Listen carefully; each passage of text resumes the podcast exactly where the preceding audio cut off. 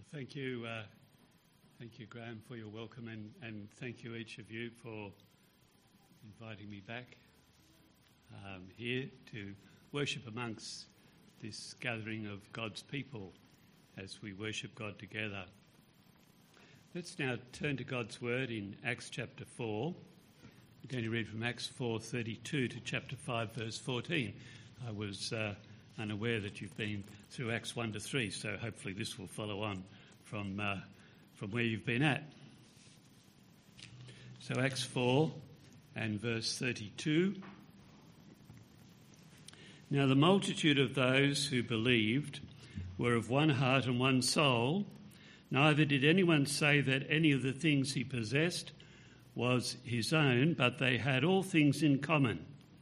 And with great power the apostles gave witness to the resurrection of the Lord Jesus, and great grace was upon them all.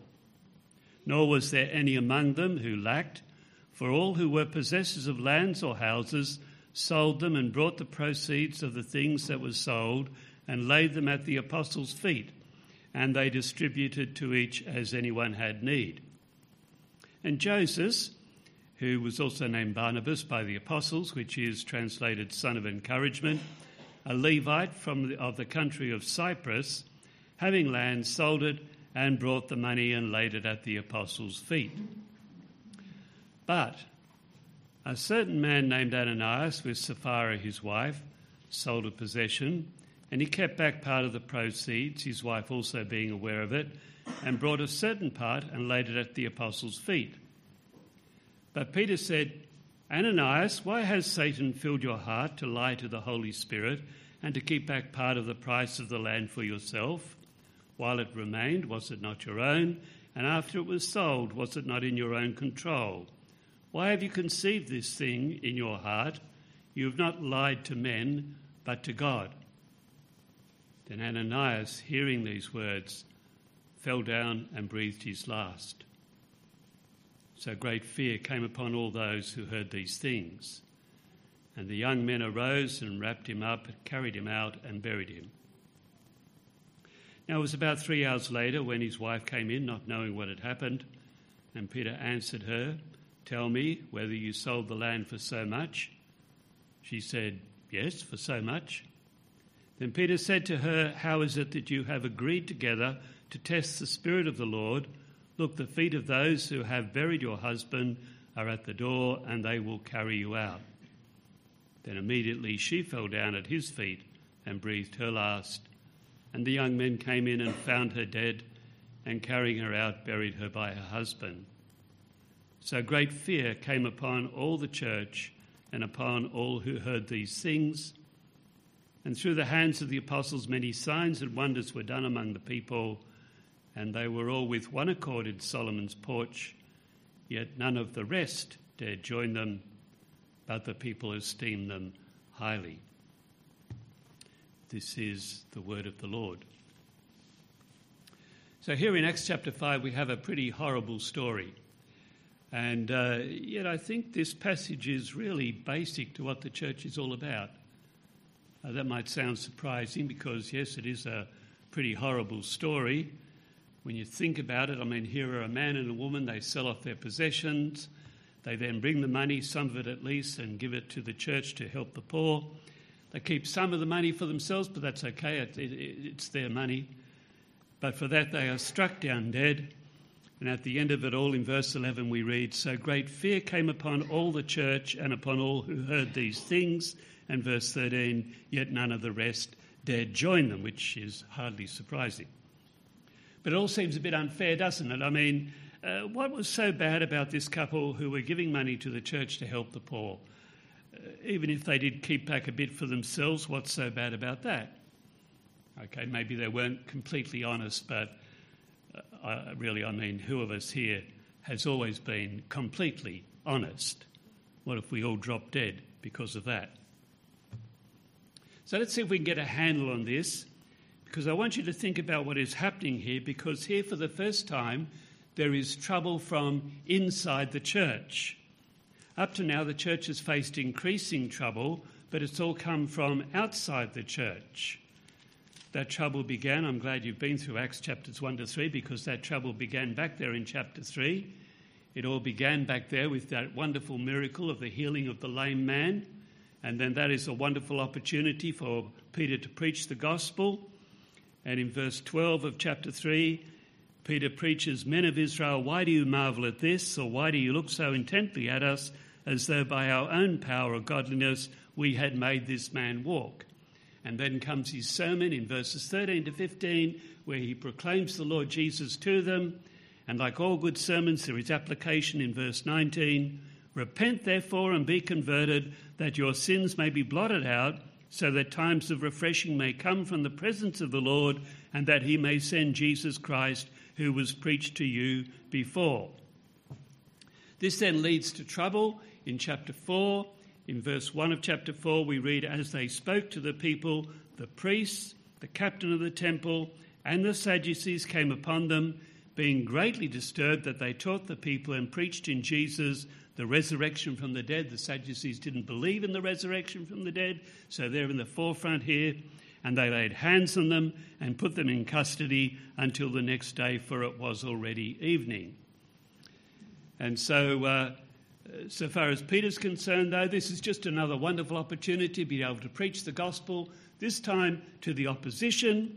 In verse eight, Peter, filled with the Holy Spirit, said to them, "Rulers of the people and elders of Israel." So now he's addressing the opposition. He's not addressing those who who, who are ready to listen.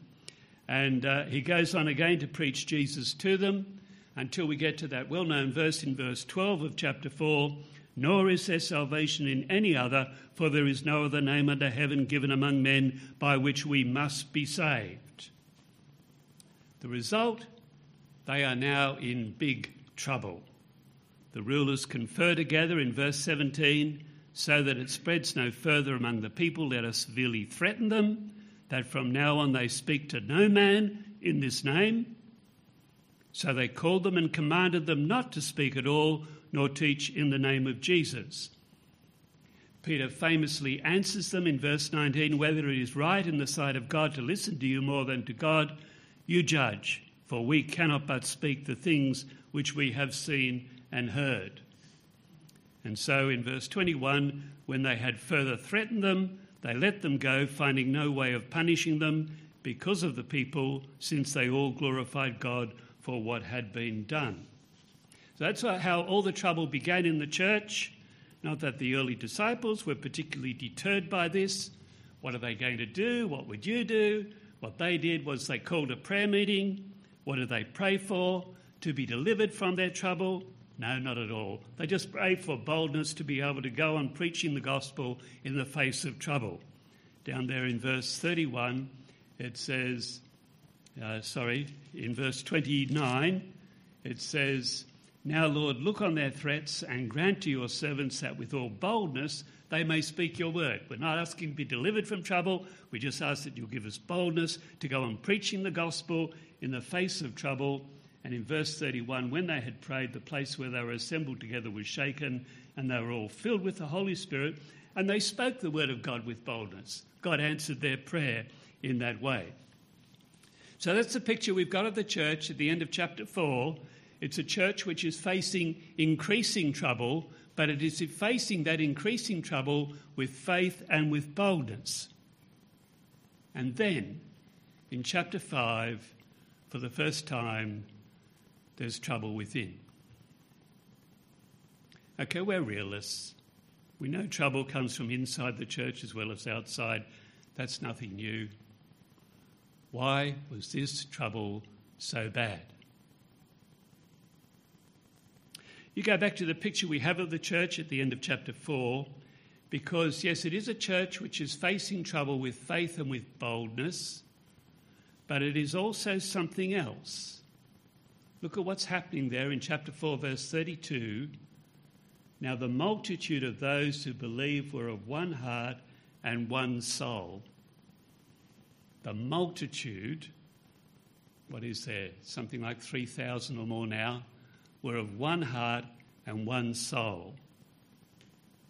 It was uh, C S Lewis, I think, who once said the definition of true friendship is one soul in two bodies. not two souls in one body, as in marriage, but one soul in two bodies. That, of course, is fundamental to marriage uh, as well. Marriage is the best friendship, I believe, best human friendship on earth. So certainly in marriage it should be uh, one soul in two bodies. But it's basic to all friendship.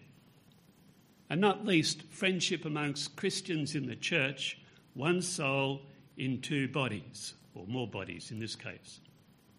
And here in the early church were the first Christians. They were just that. They were all of one heart and one soul. We live in a divisive world. We, I don't have to tell you that. We are surrounded by disunity. But here we see the divisions that divide human beings are being reversed. In effect, the curse of the Tower of Babel is being reversed.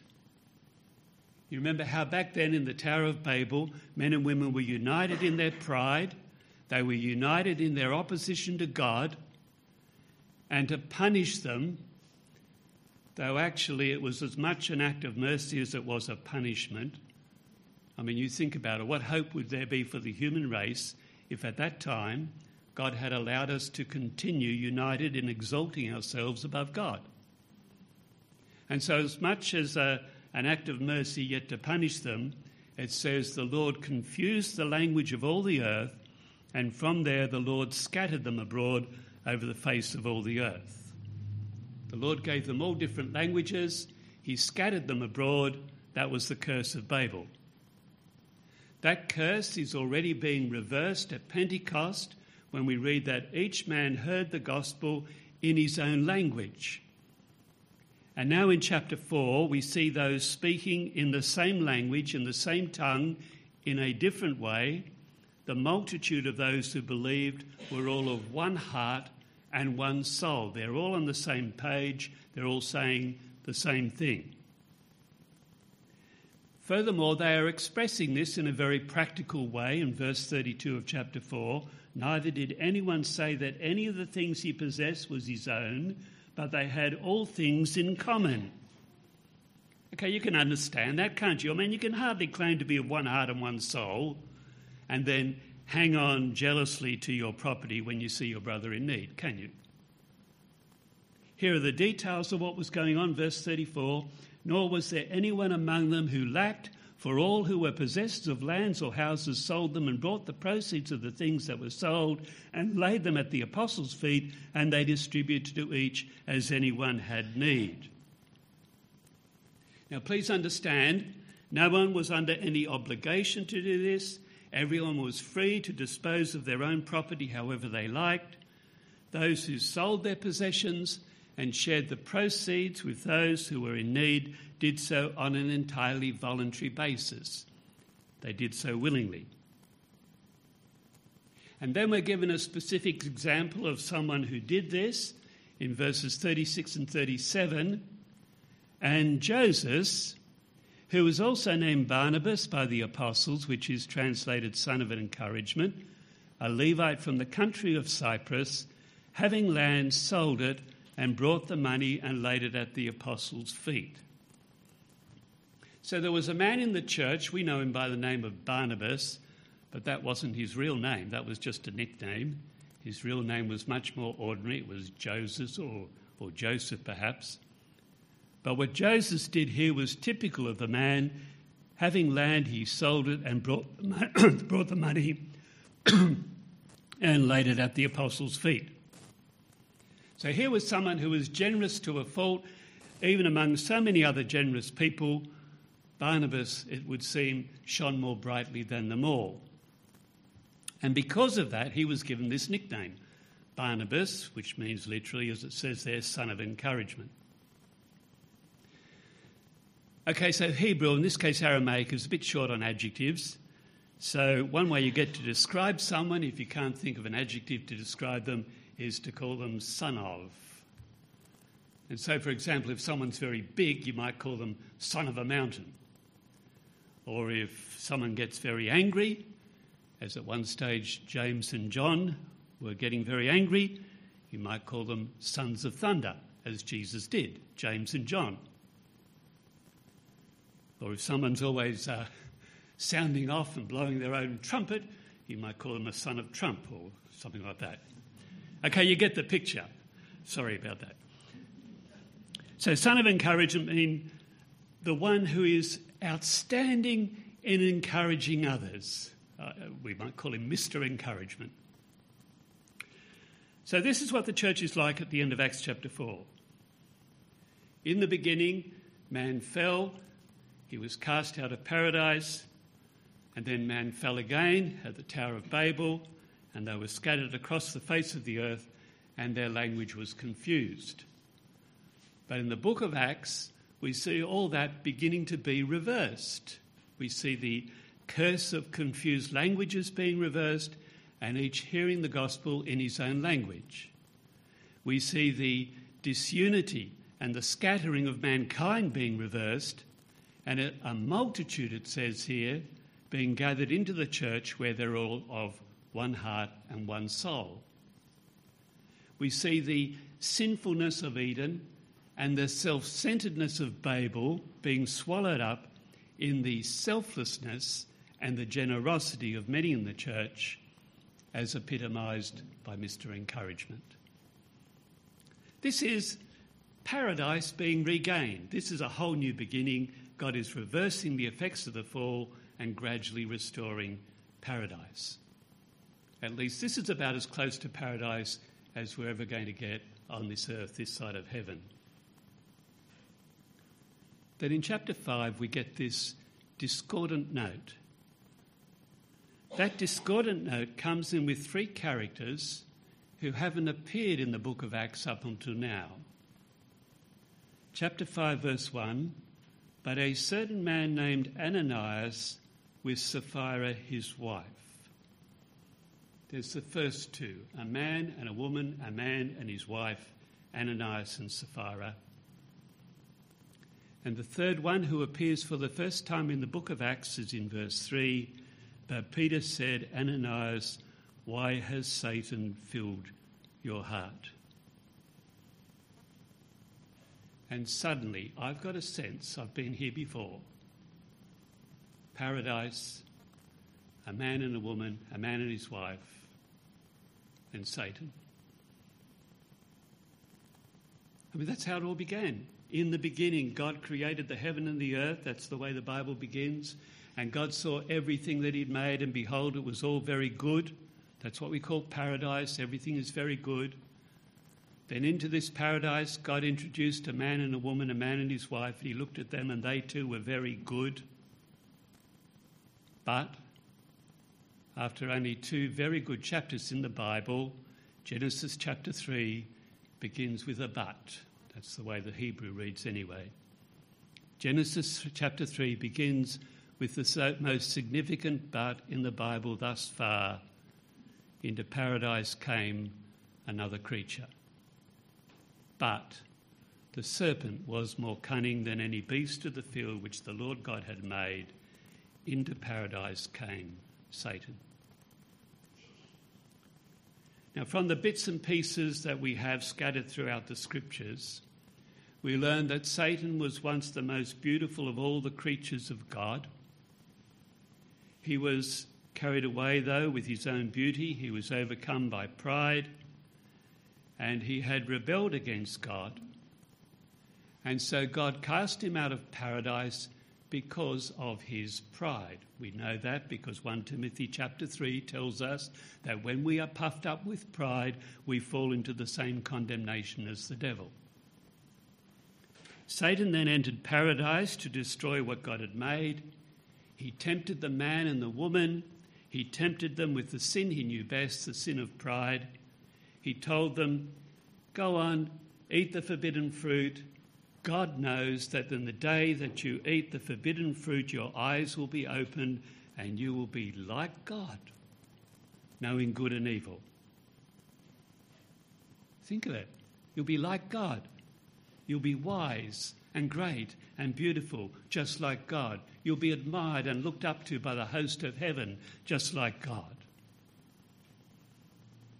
We know what happened. The woman listened to Satan and disobeyed God. The man listened to Satan and disobeyed God. paradise was lost. Pride led to their downfall and destroyed that first paradise.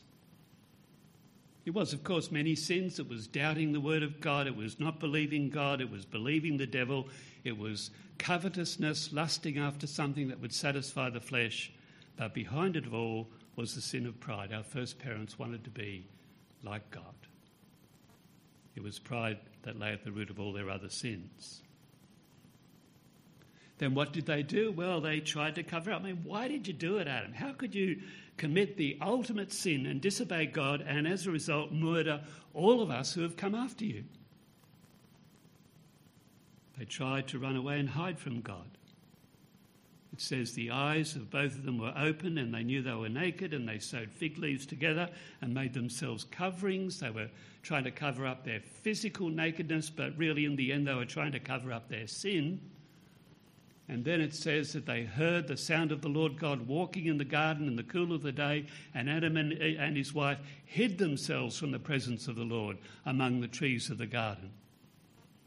They destroyed the first paradise by their sin, and then they tried to cover up, they tried to hide. The first paradise was lost. It was lost by the sin of pride, Satan's pride in rebelling against God, and man's pride in wanting to be like God, in wanting to be looked up to and admired just like God. So God began again. The church is God's new beginning. It is God recovering paradise. Now, not perfect, not yet, but one day it will be. And in the meantime, the church is made up of those of us who are being reformed in the image of God, reformed in the image of Christ. And that's why the picture we have of the church here in the first four chapters of Acts sounds so perfect. I mean, it's not perfect, perfect, but it's about as close to perfect as it ever will be on this earth. Then into this paradise comes a but. There always seems to be a but in paradise. But a certain man named Ananias with Sapphira, his wife, a man and a woman, as I say, we get a nasty feeling about this. We have this sense of déjà vu. And then in verse three, Satan, Satan who hated God and tried to destroy the first garden God planted, isn't going to sit idly by while God, played, while God plants a second. The scene is set for a new disaster. Ananias and Sapphira saw the other members of the church selling up their possessions, sharing the proceeds with those in need. They saw Joseph do this. I mean, Joseph, he's not even from Jerusalem. He's from out of town. He's from Cyprus. And yet there's Josie come lately, this outsider rocks up and gives to the poor, and everyone's talking about him. They don't even call him Joseph anymore. They now all call him Mister Encouragement. Now, we went to dinner the other night at someone's house, and there was George and Betty and the Newberries, and, and Mister Encouragement was there. Everyone was talking about Barnabas. Everyone spoke well of Mister Encouragement. Ananias and Sapphira would have liked it if people looked up to them that way. They would have liked it if people spoke well of them too. And they thought, what Barnabas has done isn't all that great. We could do that. Yes, we could do that. And then perhaps everyone would speak well of us too. So they sold a parcel of land, and then they took the money they got for it. They put it together to take the apostles. Only when they actually got the money in their hot little hands, they suddenly thought, and said, that's a lot of money, isn't it? The apostles will never know. The church won't know the difference. Let's keep a sizable portion for ourselves. This Ananias and Sapphira agreed to do. It's what we call conspiracy. They both agreed to do this together. Now remember, no one made them sell up their land or give to the poor. They didn't have to sell their land. Having sold it, they didn't have to bring all or even any of the money to give to the poor. That was not a rule in the church. Each was free to do whatever they liked with their own possessions. We know that because Peter says there in Acts five and verse four, while it remained, was it not your own? And after it was sold, was it not in your own control? Ananias wasn't made to sell his land by the church. Having sold it, he wasn't made to give all or even any of the money away. The rest is history. Ananias came and brought the money to the apostles. He pretended that it was the full sum that he had obtained for the, for the sale of the land.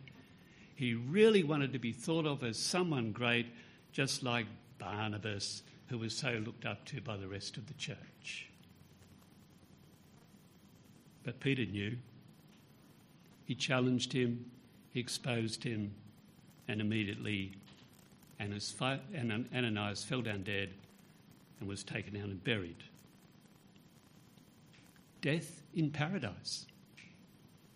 This was the first death we read of in the new paradise. Death not because of opposition from outside the church, but death first came to paradise because of sin from within the church. Then after three hours, Sapphira comes looking for her husband. She's heard nothing about the fate of her husband. She just thinks, oh, he's been away a while. I'd better go and check what's going on. She comes to where the community of God's people is gathered together. She expects they're all going to gather around. They'll start praising her. She expects that just for once the people won't be talking about Barnabas, but now they'll be talking about Ananias and Sapphira. She walks into the midst of this people. Suddenly everyone goes quiet, very quiet. They all turn to look at her in horror. There is this eerie silence. This is not what she was expecting. She doesn't understand what's going on. Peter says to her there in verse eight, "Tell me whether you sold the land for so much." She says, "Yes, for so much." And she too drops down dead. What did they do? I mean, what were the sins of Ananias and Sapphira for which they were judged so severely? Well, as in the Garden of Eden, there were many sins here. As in the Garden of Eden, this man and the woman were covetous. And as in the Garden of Eden, a second sin that is always present where there is covetousness is the sin of doubting God. I mean, why do we covet? Why do we hang on to what we possess? Well, because we doubt that God could provide for us if we let it go. As in the Garden of Eden, there was a third sin here, the sin of conspiracy. Just as the first husband and wife not only sinned each individually, but then they conspired together to cover up that sin, so this husband and wife in the new paradise of God conspired to cover up their sin. You'll notice down there in verse nine, Peter says, "How is it that you have agreed together?" Or literally, and in some translations, "How is it that you have conspired together to test the Spirit of God?" And as in the Garden of Eden, there was the actual cover-up, which meant further sins of lying and deceit. They lied to the church, they lied to the apostles, they lied to God. Verse four, Peter says, "You have not lied to men but to God." For this they were specifically struck down, that they lied to God. So there were many sins that Ananias and Sapphira were guilty of, covetousness and doubting God and conspiracy and lying. But the really intriguing question I find is this: why? Why did they do it? Yes, they lied, but they didn't have to, did they? I mean, if they wanted to keep part of the price for themselves, they were free to do so. They could have come to the apostles with the money and they say, "Look, we sold our possession, but we really want to paint the kitchen and do up the kids' room, so we've kept some of the money, but the rest of it, please take it to help the poor." There was nothing wrong with that. They could have done that. But, and here is a very big but, but then they wouldn't have looked as good as Barnabas, would they? And there's the crunch. They wouldn't have looked as good as all those others in the church who'd been selling their lands and selling, selling their possessions and then bringing all the money to the apostles to be distributed to the poor. They wouldn't have looked as good as others, and especially they wouldn't have looked as good as Barnabas, this Josie come lately from out of town. And so, yes, there were many sins here, covetousness and doubting God and conspiracy and lying and deceit, but in the end, their real undoing was that they wanted to look as good as anyone else in the church. In the end, it was just the sin of pride. Pride destroyed the first paradise, and pride almost destroyed the second. I think one of the most common ways that we struggle with pride, yes, even in the Church of God, is when it comes to covering up who we really are, what we really are. Even when it comes to serving others. Matthew Henry says on this passage, he says, "Many are brought to gross lying by pride and by wanting the applause of men, and this is especially so when it comes to doing good works." Let me repeat that. Many are brought to gross lying by pride and by wanting the applause of men, and this is especially so when it comes to doing good works. We don't have to pretend to be what we are not, because I believe that this is the most common form of pride that we as Christians struggle with, covering up who we really are, what we really are, what sins we and weaknesses we really struggle with. I mean, all of us in the church are sinners.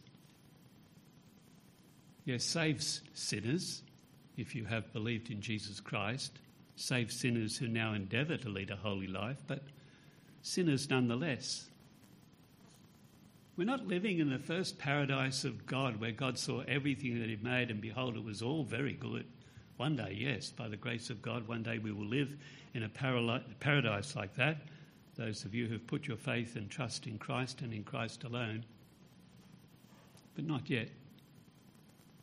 But this new paradise we live in at the moment is made up of saved sinners. We are, we are sinners who have been saved. But just because we are sinners who have been saved, we don't have to relate to one another as those who are perfect. Well, almost no one says they're perfect, do they? But almost perfect. We don't have to pretend. I don't have to pretend with you. You don't have to pretend with me. I, I, I know I'm a sinner. I know I don't deserve the grace of God. I know I don't deserve his forgiveness. I know I don't deserve to to, to, to minister the word of God. I, I know I've broken all the commandments of God. I don't want to go on living like that. By the grace of God, I don't go on living like that. By the grace of God, you and I will grow in holiness. But if I went to Christ, as the rich young ruler went to Christ and said, "What must I do to inherit eternal life?" And if Jesus said to me, as he did to the rich young ruler, "Well, you shall not murder, you shall not commit adultery, you shall not steal, you shall not bear false witness, honour your father and your mother, you shall love your neighbour as yourself," and all the other commandments, I would have to confess, "Master, all these I have broken in one form or another at some time or other from my youth up." I'd have to cry out like David the psalmist, "Do not remember the sins of my youth, or of my latter years for that matter, nor my transgressions. According to your mercy, remember me for your goodness' sake, O Lord." I know I'm a sinner. I know I'm not worthy to serve God. I know I'm not worthy to serve you. That's all I am. That's all we all are. We're all only sinners who are saved by the grace of our Lord Jesus Christ. We're not saved by how good we are. We're not saved by the, because we project a good image. We're not saved because we're better than someone else. Adam and Eve tried that. They tried to pretend to be like God, but it was nothing more than the sin of pride. It was the sin that destroyed the first paradise. Ananias and Sapphira tried it. They were so concerned about their image in the eyes of others in the church, they came near to destroying the new paradise of God. And it would have destroyed the new paradise, it would have destroyed the church before it had barely gotten off the ground, if it had gone unchecked. I mean, what if the whole church had ended up going down that path where our primary concern is that we look better than others, or we project a good image to others, where we even begin to see our salvation in terms of the, the image we project? It, it would have destroyed the church. And that's why this sin had to be dealt with so severely right at the very beginning. Had it not, it would have set the course of the church for the rest of history. The danger was that those in the church would have thrown over Barnabas's example and followed Ananias and Sapphira. We don't have to pretend. Put away concerns about your image in the eyes of others. Stop worrying about what others think about you. And instead embrace the truth that we are saved by Christ, by Christ alone. It is his sacrifice and his righteousness that brings us to God, not our image and not what others think of us. His sacrifice, his righteousness. In comparison to that, all else, as the Bible says, is rubbish. Let us pray. Almighty God, we thank you so much that you have sent your Son that we might be brought into your presence. For surely this is love, not that we loved you, but that you loved us and sent your Son to be the propitiation for our sins. Forgive us, O God, for when we have been more concerned about what others think of us than our relationship with you. And help us, O Lord, to be open, to be honest before each other. We think of how when you, O Christ, were on this earth, you were able to say, which of you convicts me of sin? I've always lived openly before you. We know that we so easily could be convicted of sin, but we thank you for the forgiveness that we have in Christ, and we pray that you would help us to live openly before one another in the Church of Christ, and that we might indeed be of one heart and one soul. For we ask it in Jesus' name. Amen.